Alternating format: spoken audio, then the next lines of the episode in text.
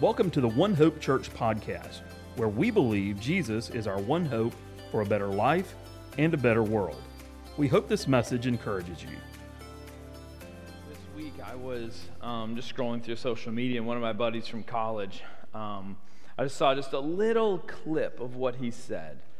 And basically, I, I assume the whole message was about just the healing and the, um, the effects of worship in your life. And he was talking about all these books he read about just the, the science behind it, of just what happens inside of us when we put ourselves out there to worship. As I'm standing back there, um, just waiting to speak and just knowing we are here together this morning and lifting up in worship just what God is able to do and what He just did in us. And I love that we get to come and do that every week. It's one of the reasons I think it's so important we're consistent with this, is because as we worship, God does a work deep inside of us that sometimes we don't even know what's going on. And so I'm so glad to worship with you guys this morning. I'm so glad we're here and doing this every week. I love that we're a church. Now, I know a bunch of people are gone today because Labor Day and people are traveling, so I guess I want to say good morning to those people and watching online with us today. We miss you and can't wait to see you next week.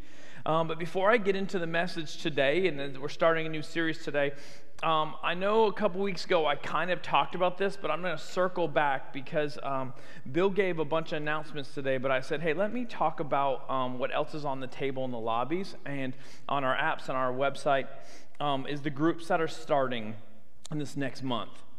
If you're here a couple weeks ago, you know I talked about the culture of togetherness. That we are so much stronger as a we people than just a me person. You know, I'm not going to give that message again, but I just want to encourage you, I want to challenge you. It's good to do this. I already said why. But we need people around us, and other people need you and your wisdom and your life walk in their lives as well. And this booklet here, and then once again, it's online, it is filled with times that you can kind of put yourself out there and connect with other people that goes beyond just this moment. And if you go online, you'll see all the starting dates and the times and all those kind of things. But, but I would encourage you, you grab one of these as you leave today.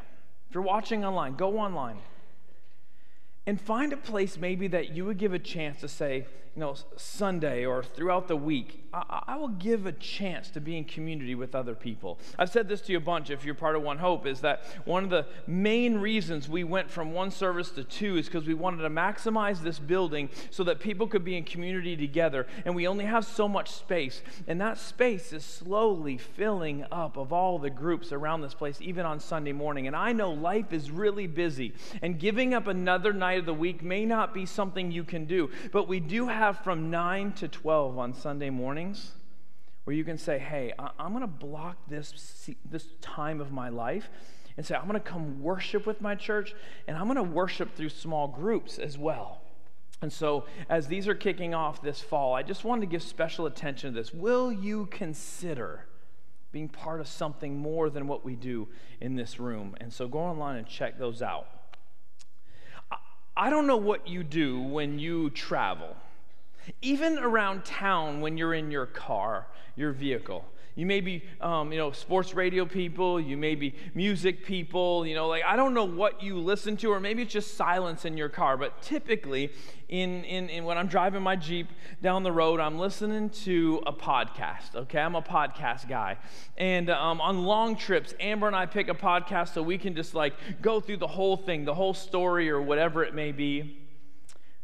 But one of the podcasts that's in the rotation is one called Business Wars. Okay, I just I like hearing about the how businesses came about and how from ground level up and the entrepreneurs in it and whatnot. And recently I was listening to it, and the conversation was about the the war between Walmart and Costco okay, Walmart and Costco, and how they um, came up through the years and began to talk about years ago, before the big mega stores, how you shopped was you'd go to one store after another and you would get the thing that that store had really limited. It was just like, here's our niche, and here's our niche, and here our niche. And it, it, t- it would take longer sometimes even more expensive. But all throughout the town, you'd have all those little stores. And so, but, but then people started to think is there a way we could do this to make not just for better for worse, right? But like instead of having all these places, you could go to one place and they would have everything. So you got the entrepreneurs of Walmart, the entrepreneurs of, of Costco, and others have come up, but they talked about that transition in culture of how it went from little individual stores to these mega stores and how that changed America. Now, as I'm listening to this, I do what probably you would have done if you were listening to it. I began to think, my mind went to um, how the worship of gods in ancient cultures work. That's where your mind would have went, right? Like if you're listening to this, you're like, oh, I know where my mind would go. The worship of gods in ancient cultures. Like, I know we're just alike in that. Like, you're just like Pastor Scott, right? But no, my mind went, and began to think about these gods, lowercase, and how they were worshiped in ancient culture, and that shouldn't really make sense to you. So I'm going to bring you along my train of thought how I did this. But today, for this conversation, we're going to go to 1 Kings chapter 20, okay? 1 Kings chapter 20. Eventually, we'll get to verse 22. But to know why my mind went to ancient gods worship out of Costco and Walmart, let me tell you this story. There was a king named Ben Hadad, and he did what many kings do. As they get some power, they try to accumulate more power. And how they get more power is they begin to dominate other towns, other cities, other cultures. And what they do is they go in and they exert their power and they take their gold, they take their silver, they take their resources. And as their resources grow, they're able to do more and then power and power and power. All throughout the course of history is people dominating other people and rise up, and then someone else would do- dominate them and they'd go down and up and down, up and down. This is how culture worked. And so this king, Ben Hadad, one day sent a message to the king of Israel. And he said to him, I'm coming. I'm going to take your gold, I'm going to take your silver, and I'm going to take your best wives. I don't really know what that last one is. Take your best wives, but I'll leave that for you guys. But I'm to come take your gold, I'm to take, come take your silver, I'm to take your best wives. The response from the king was, Okay, we submit. You got it. Okay? Well, he sent another messenger to him. He said, After we're done that, we're going to come back a second time. We're going to come look in your place your palace, your stuff. We're going to see if there's anything we have forgotten your gold, your silver, your best wives. And the king's like, man, this always looking for trouble. And so his prophets, his counselors said to him, Don't say yes to this demand. It's interesting to me that's like, you can take all the stuff, but don't take mine. But that's, a, that's an interesting part of the story. But don't let him. So he sends a message back. He goes, We're not going to do it. We're not going to do it. We're not going to give you all of our stuff. And so the king Ben Hadad said, Okay, I'm coming in and I'm going to destroy you. And so both armies kind of mounted up. And the, the, the army from Israel began to work towards this other army, and they get and they have the battle. But surprisingly, the army of Israel came and destroyed, just dominated Ben Hadad's, and they went running They went running for the hills. Something happened in this moment that he did not expect. And this is where we pick up in verse 22. It said, Afterward, afterward, after this battle, the prophet came to the king of Israel and said, Strengthen your position and see what must be done. Because next spring, the king of Aram will attack you again. That's Ben Hadad. Meanwhile, the officials of the king of Aram advised him their gods are gods of the hills. That is why they were too strong for us. But if we fight them on the plains, surely we'll be stronger than they. Do this remove all the kings from their commands and replace them with other officers. You must also raise up an army like the one you lost, horse for horse, chariot for chariot, so we can fight Israel on the plains. Then surely we will be stronger than they. He agreed with them and he acted accordingly. The next spring, Ben Hadad mustered the Arameans and went up to Aphek to fight against Israel. When the Israelites were also mustered and given provisions, they marched out to meet them. The Israelites camped opposite them, and they looked like two small flocks of goats, while the Arameans covered the countryside. So you can get a picture, right? Small versus big. The man of God came up and told the king of Israel, This is what the Lord says. Because the Arameans think the Lord is the God of the hills and not the God of the valleys, I will deliver this vast army into your hands, and you will know that I am Lord. For seven days, they camped opposite each other, and on the seventh day, the battle was joined. The Israelites inflicted 100,000 casualties on the Aramean foot soldiers in one day. And the rest of them escaped to the city of Aphek where the wall collapsed on 27,000 of them. And Ben Hadad fled to the city and hid in an, uh, in an inner room. Stop there. Ben Hadad made a crucial, made a life changing error in how he decided to fight this battle. See, he made the crucial error by believing the counselors, his, his advisors, the people are speaking wisdom in him. He believed them when they said the God of Israel was the God of the, uh, the hills or the mountains and not the God of the valleys. That God was limited.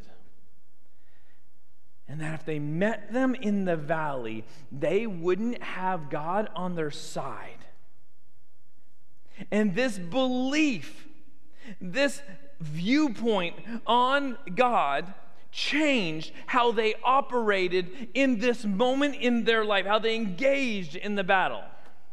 But why did they do that? Why did they have this viewpoint?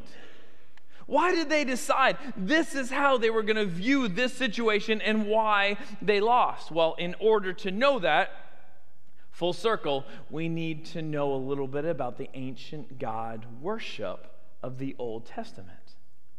See, all cult- cultures of all times worship something or someone. When something wasn't understood, it would become mystical, it would become spiritual, they would have to have reasons for it. So, different groups of people in different times, they would um, begin to worship, when I say gods, it's lowercase gods, in order to accomplish what they needed to accomplish with their life. Let me give you some examples of some of these gods that they would compile to be able to accomplish the task. There's a god, once again, lowercase g, a god named Dagon. Dagon was the god uh, the primary God of the Philistines. You've heard about the Philistines before, right? We got David and Goliath, we got Philistines.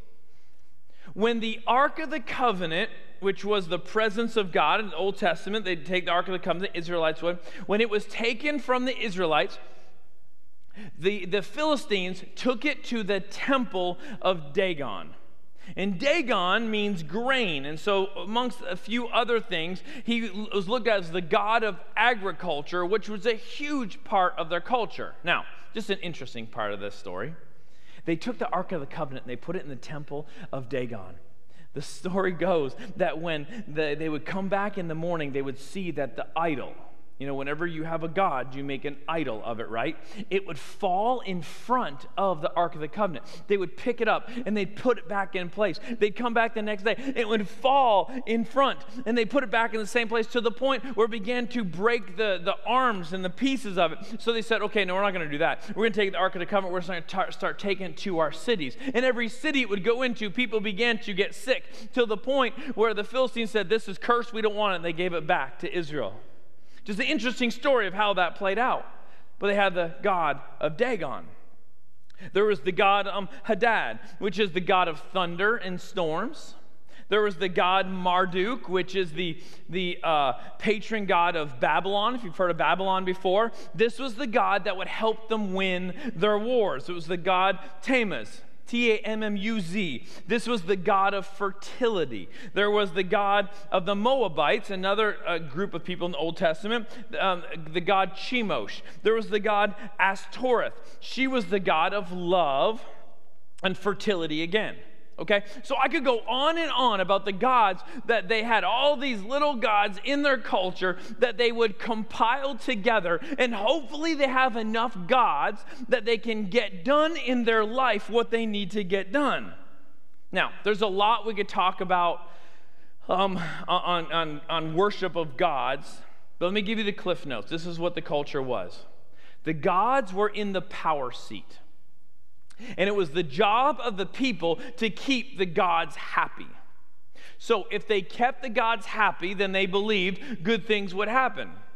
If they didn't keep the gods happy, then bad things would happen. This was their viewpoint. This is why you have all the, um, the gold and the silver and the crops, like the sacrifices and the altars.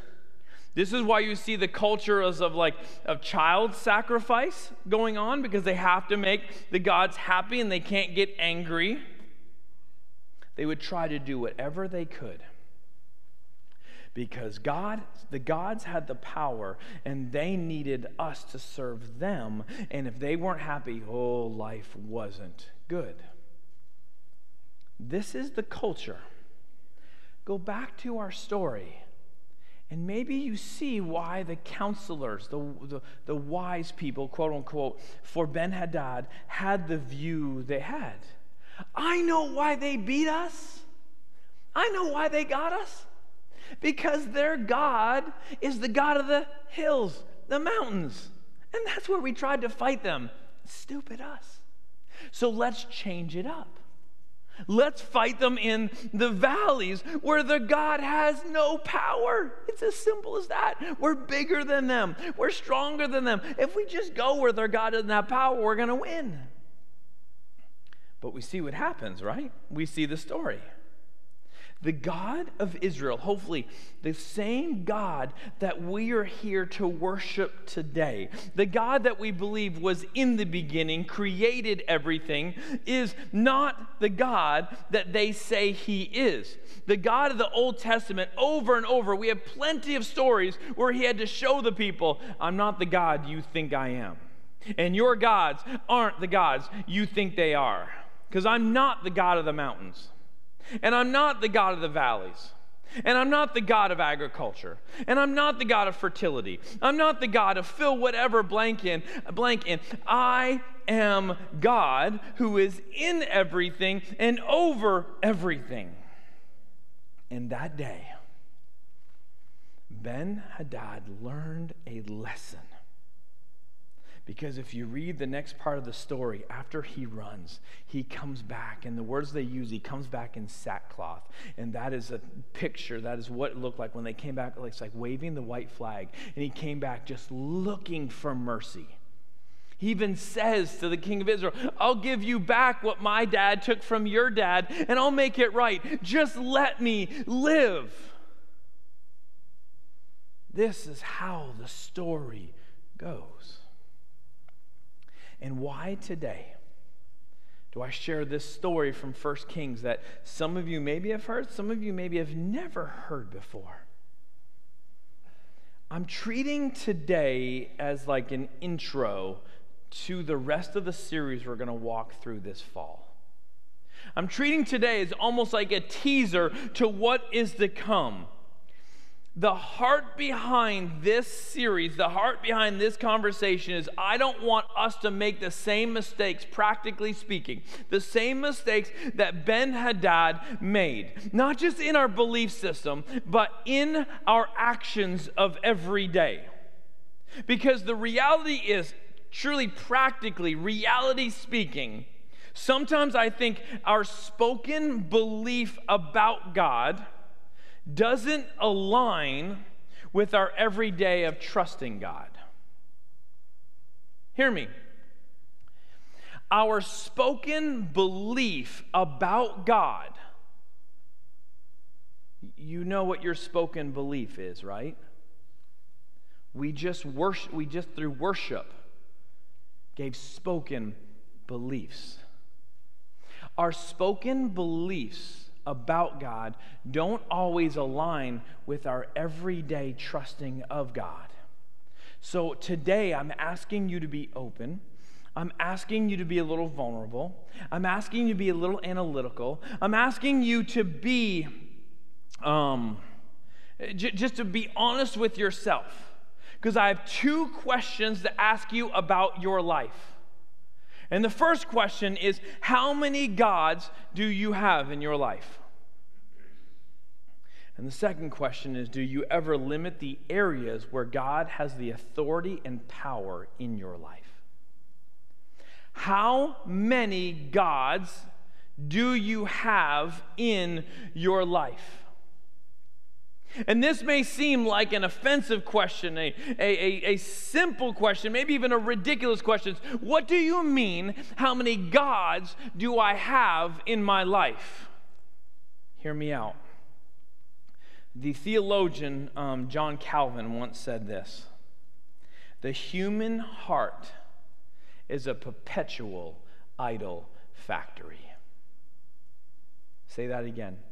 The human heart is a perpetual idol factory.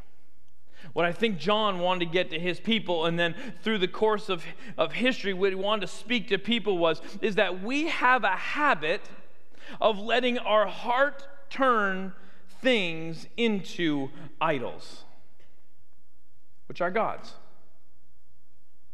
that we have a habit of letting our heart worship things in our lives and we turn them into gods. And when they become little gods, when they become idols, what happens is they end up running our lives. What happens, they end up being in the authority. What happens is we end up having to keep satisfying these gods. They are hungry and if we don't satisfy them, then we have this like emptiness feeling. We don't have and do and feel all the things that we should. I was talking to a pastor friend of mine this week and asked me, hey, what are you speaking on? And I was kind of describing it. And um, he said to me, he said, Scott, our human tendency is to take the good gifts that God gives and turn them into an idol or a God. Is he right? Our human tendency is to take the good gifts that God gives. James 1 says, Don't be deceived. Every good gift comes from the Father of heavenly lights who never changes. Don't be deceived. All the good comes from your Father who loves you and wants to pour blessings on you. But do we have a tendency to turn the good things we get in life into idols for our lives? Can we get a gift from God and end up worshiping the gift more than the one who gave it to us? Can we be people who get blessing? And we end up worshiping that blessing more than the one that said, I want to bless you. I want to, I want to give to you out of love. The simple question I want to ask you this morning for that first question is Is there anything in your life you've turned into an idol that really was a blessing from God? Have you turned anything into an idol in your life when the reality is God gave that to you? What are areas this could happen? Can it happen, parents? Can it happen with our kids? Is there any way that it can happen with our kids? Can it happen with our jobs? Can it happen with our talents and sports? Can it, can, can it happen with anything that we have, is there anything in our life that's a blessing from God? And we've turned it into this is what we worship, and we give ourselves away to it that it almost runs our lives. That we don't own it, it owns us that it's no longer a blessing, it's actually a curse of a weight because of how much we worship it. Is there anything in your life that has become a God because of how you worship it? When God really meant it just as a gift, as a blessing. How many gods do we have in our life? We can look back at the culture and say, This is ridiculous. How can you have that God and that God and that God and that God and that God and that God? You worship these things? And then we look at our own life and go, Do we have that God and that God and that God and that God and that God? And we worship these things. The second question was Do you ever limit the areas that God has power over, authority over in your life? Remember the context of this question that all their gods had limited authority in certain areas. Do we ever limit God to certain areas? It's different because their gods were self limited. But do we ever limit God? I'm going to go through these slowly because I really want us to evaluate this this morning. Is God, is God the God over places like your marriage? If you're married this morning, is God given authority and power in your marriage for how you walk through it? How you love, how you serve, how you speak, decisions that you make, how you come together. Do you allow God to be the authority and power in your marriage? And if you have limited God, how do you open the door to give him full authority and power?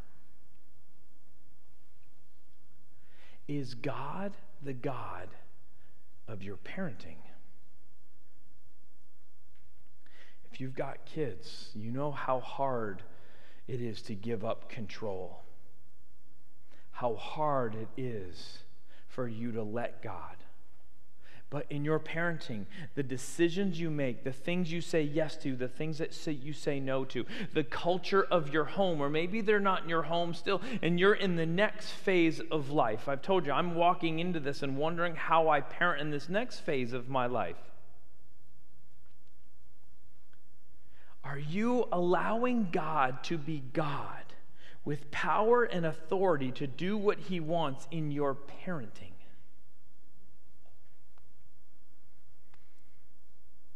Is God the God of your money? Talk about a blessing that God gives. I've told you over and over, part of One Hope, that I believe our money is a very spiritual thing. I think it's a very spiritual thing that can bring freedom or bring prison and has nothing to do with the amount.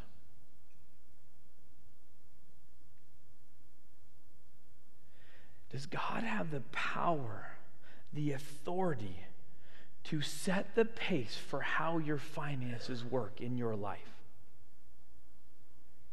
To what you say yes to, to what you say no to, to where you spend it and where you don't spend it.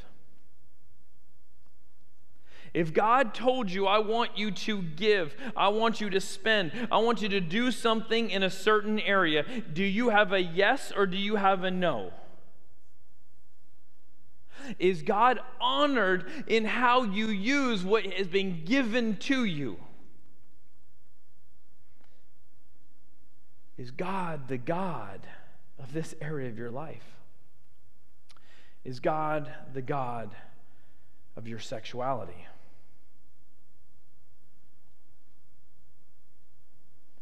That this is a big cultural conversation. Is God the God that, that dictates purity, that dictates identity, that dictates how you walk through sexuality in our life? And our culture is, no, is, is as sexual, maybe as it's ever been.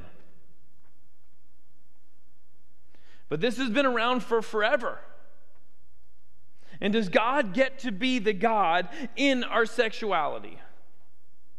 Addictions, purities, decisions that we make. Is God the God of our dating? Some of you aren't married. Let me tell you, first of all, there's nothing wrong with that. Whether you've been never been married or you're divorced and are not married now.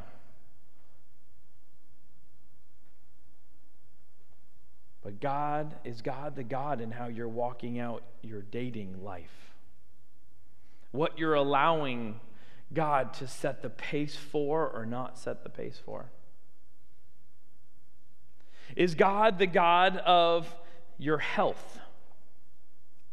I was talking to somebody this week, and um, she said to me, she said, Scott, um, this is eating's always been, food's always been a thing for me. Like I've just really, really struggled with.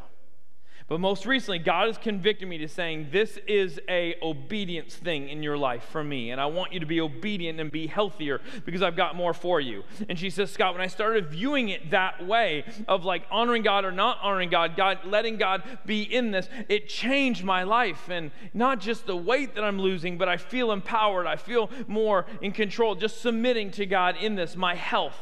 That God has created a body, and are we being stewards of that? Is God the God of our health? Is God the God while you work at your job? Think about this. If you work, tomorrow you go to work. Is God setting the pace? Is He the power and authority of how you operate? From your integrity, work ethic, how you treat other people? Comes into our greed and our power, um, status kind of hunger. Is God the God in this area in my life? Is God the God of your future?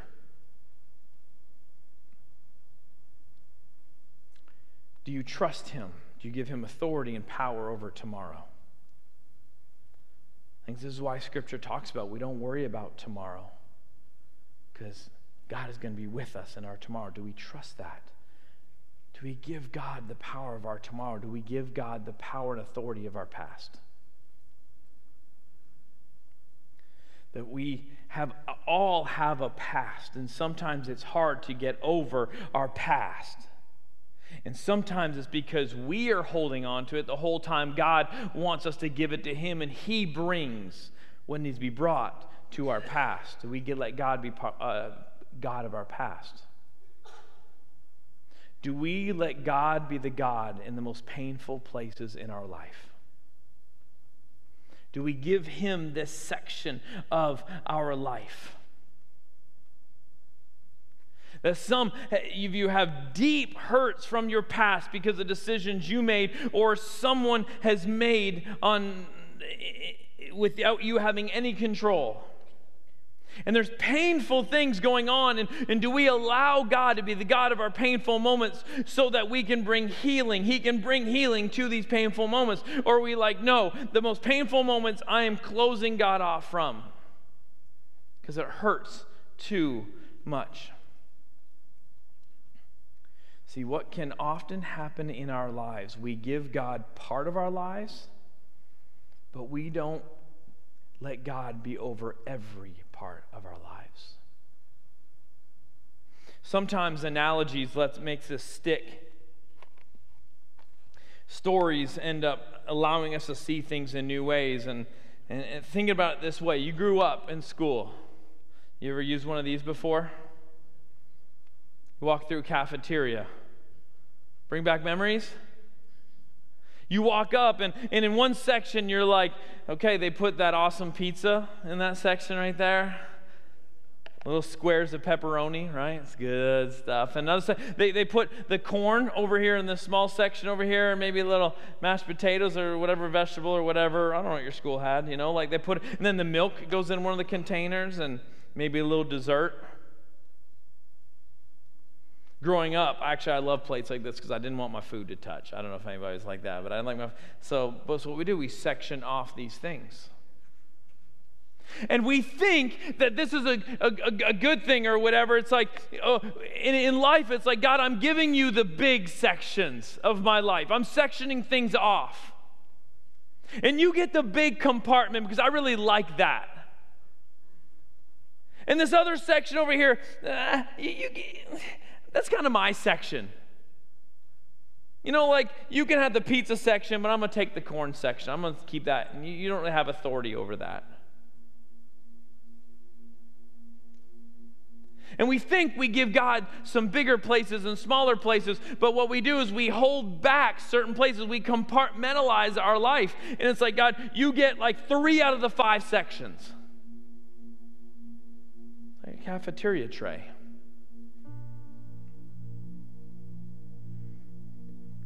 God, you're the God of three out of five. That's pretty good, right?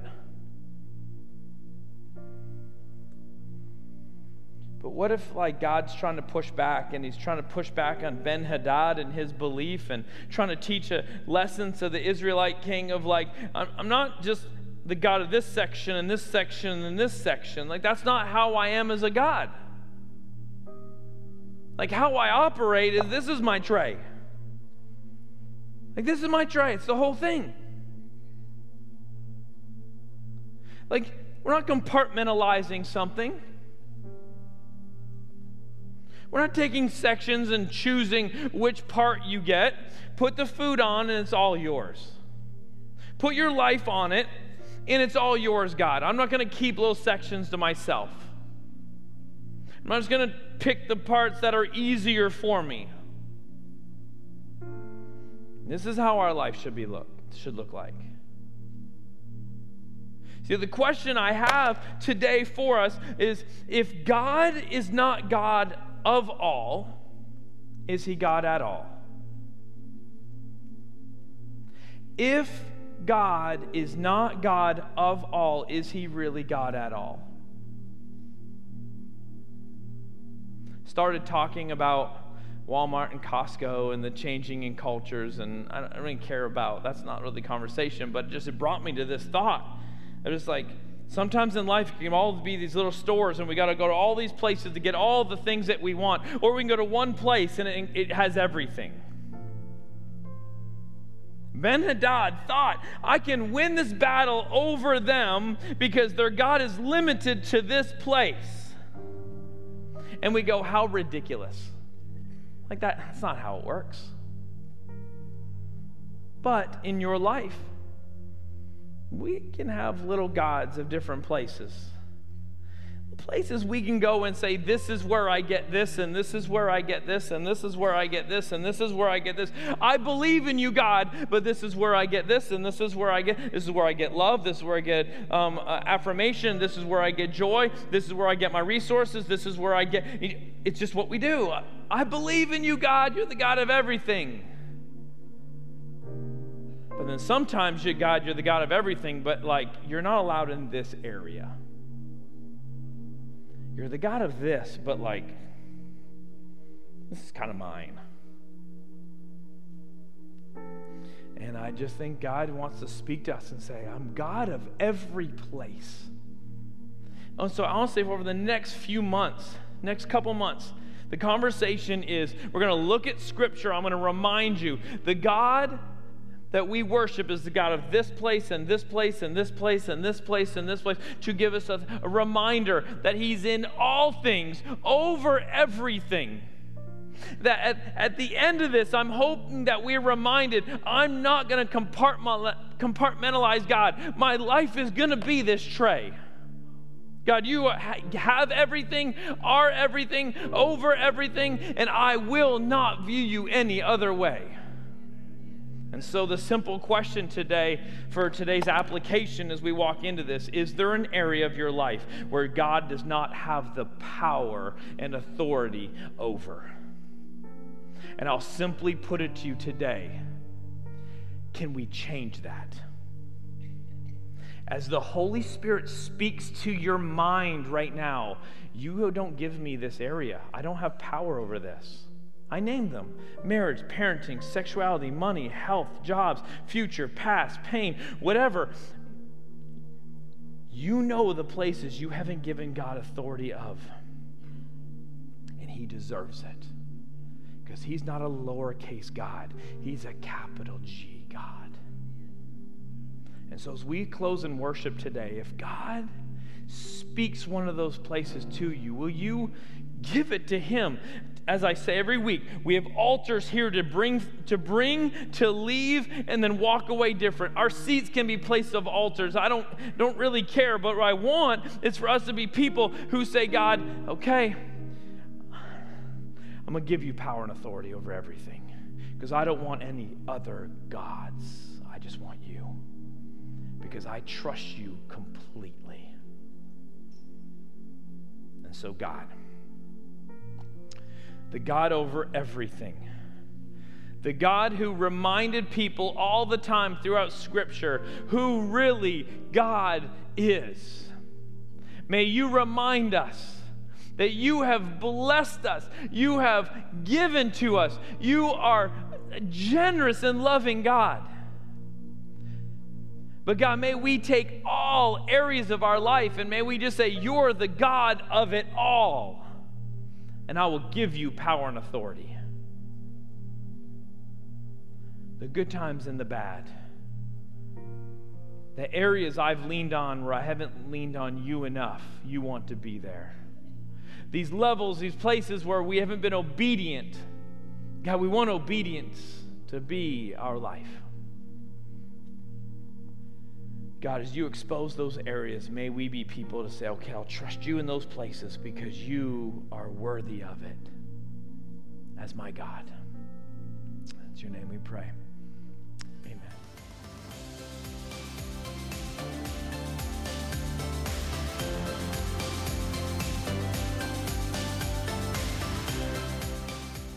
Thank you for listening to this message from One Hope Church. If you would like to hear more, check out our website at ouronehope.com for message archives, service times, and more information on how you can get connected. Thanks again for listening, and we hope to see you soon.